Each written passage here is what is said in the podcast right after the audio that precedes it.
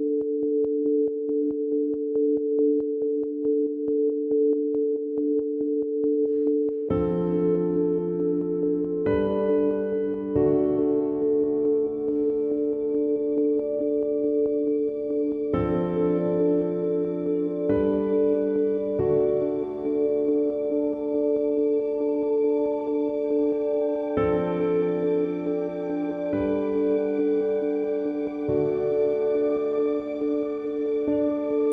zu Die Tora der Woche. Für diejenigen, die kurz reinhören möchten, was in dieser Woche in der Tora passiert.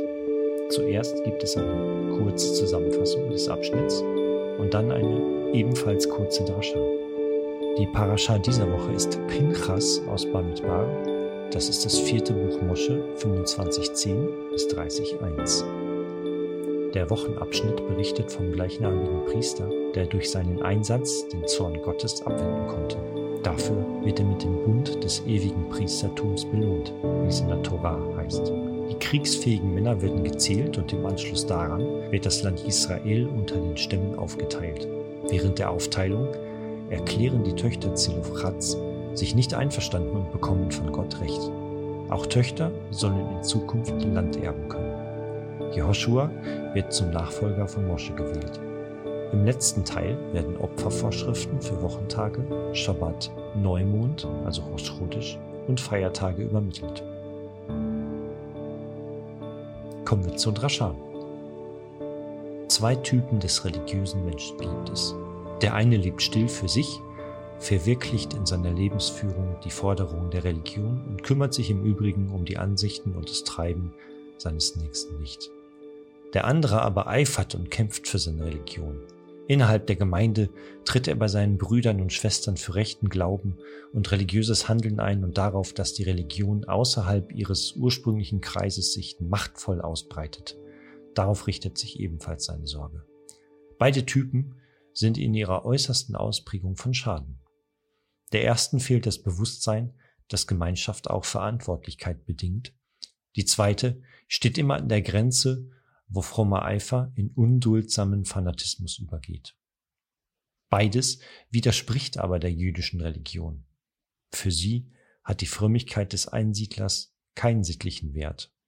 Nur wer Liebe seinem Bruder erweist und wer wieder Liebe erfährt, nur wer sich verantwortlich fühlt für die Gesamtheit, der ist wahrhaft gottesfürchtig.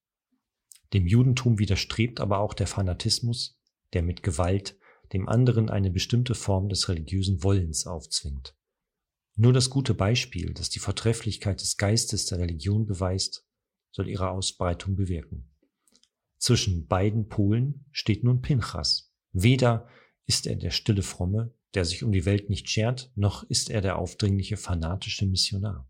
Aber in dem Augenblick, in dem die fremde Religion im Judentum Fuß zu fassen beginnt, in dem seine eigenen Glaubensgenossen Götzendienst treiben, Schamlos in aller Öffentlichkeit entbrennt sein Zorn und in seinem entscheidenden Eifer rottet er die Übeltäter mit dem Bösen zugleich aus.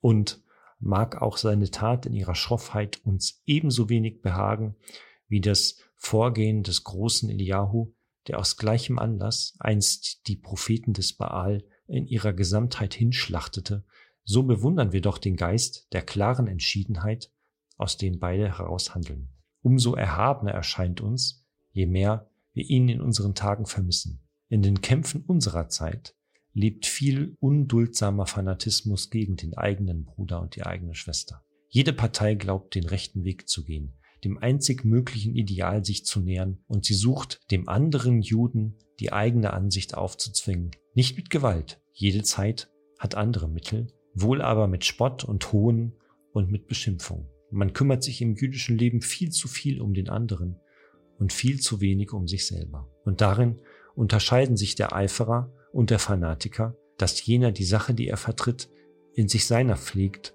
und sich von ihr beherrschen lässt, dieser aber andere zwingt, sich ihr zu unterwerfen. Uns tut im religiösen Leben von heute Eifernot, echter Eifer, der die Seelen erweckt und sie auf die Gemeinschaft sich besinnen lässt, der die verderblichen Einflüsse von außen abwehrt der uns selber stärkt. Überflüssig ist aber der gehässige Fanatismus, der uns gegeneinander verhetzt. Und der echte Eifer muss, um wirken zu können, von jener Entschiedenheit getragen sein, die für alle Zeiten das Vorbild des Pinchas lehrt. Rabbiner Dr. Felix Goldmann, Leipzig, 1928. Shabbat Shalom.